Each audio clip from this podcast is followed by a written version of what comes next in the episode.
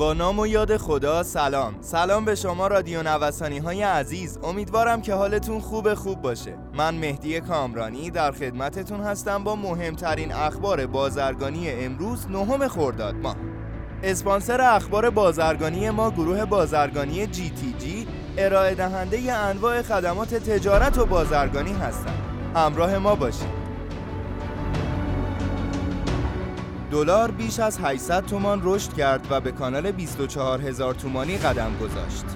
بخشی از فعالان بازار باور داشتند اخبار و حاشیه های پیرامون انتخابات ریاست جمهوری ابهامهایی را در ذهن معامله گران ایجاد کرده و اینک شاهد تحرک دلالان و گرم شدن نسبی بازار اجاره کارت ملی هستیم.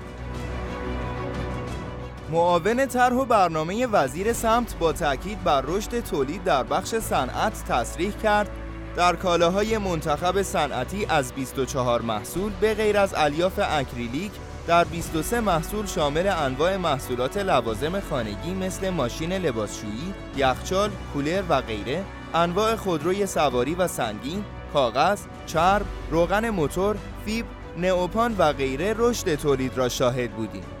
همچنین صادرات محصولات غیر نفتی نیز با 3 میلیارد دلار در فروردین ماه و واردات 2 میلیارد و 800 میلیون دلار روند افزایشی را تجربه کردند. لغو ثبت سفارش برای واردات کالا به مناطق آزاد در حالی از سال 1397 مناطق آزاد و ویژه اقتصادی مشمول مصوبه ثبت سفارش برای واردات کالا شد که تازه ترین اعلام معاون فنی گمرک ایران از عدم نیاز به مجوز ثبت سفارش برای واردات کالا به این مناطق یا ترانزیت بین آنها حکایت دارد.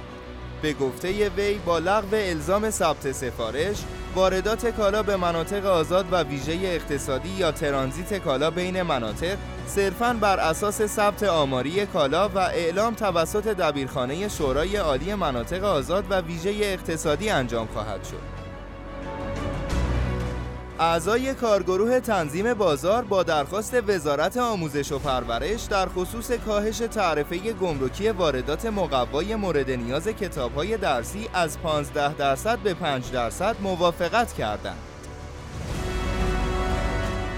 افزایش 34 درصدی واردات برنج در سال جاری سخنگوی گمرک گفت برخلاف برخی ادعاها واردات و ترخیص برنج در دو ماهه امسال نسبت به مدت مشابه سال قبل 31 درصد در وزن و 34 درصد در ارزش افزایش داشته است. تولید شیر خشک متوقف نشده است.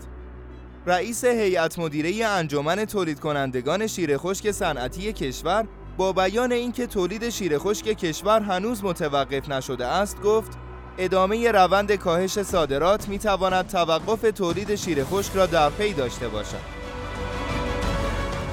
رئیس کمیته مشترک بازرگانی ایران و لهستان اظهار داشت تا دو یا سه هفته دیگر اتاق مشترک بازرگانی ایران و لهستان را افتتاح می کنیم.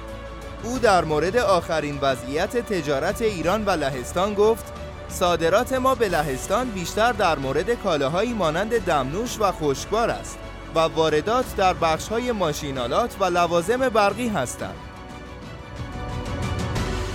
در نشست کارگروه تنظیم بازار به درخواست انجمن سنفی صنایع روغنکشی در خصوص واردات 300 هزار تن دانه روغنی سویا برای تأمین بخشی از روغن خام و کنجاله واحدهای تحت پوشش با محوریت شرکت بازرگانی دولتی ایران موافقت شد.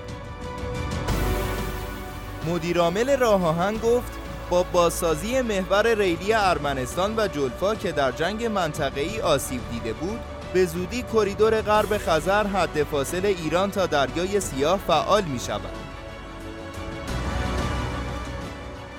خیلی ممنونم از شما عزیزان که در بخش اخبار بازرگانی امروز هم ما رو همراهی کردید. همینطور از اسپانسر این برنامه گروه بازرگانی جی تشکر می کنم. مجموعه جی رو می‌تونید از gtg.ir دنبال کنید. تا اخبار بعدی رادیو نوسان شما رو به خدای بزرگ میسپارم. شاد و پیروز باشید. خدا نگهدار.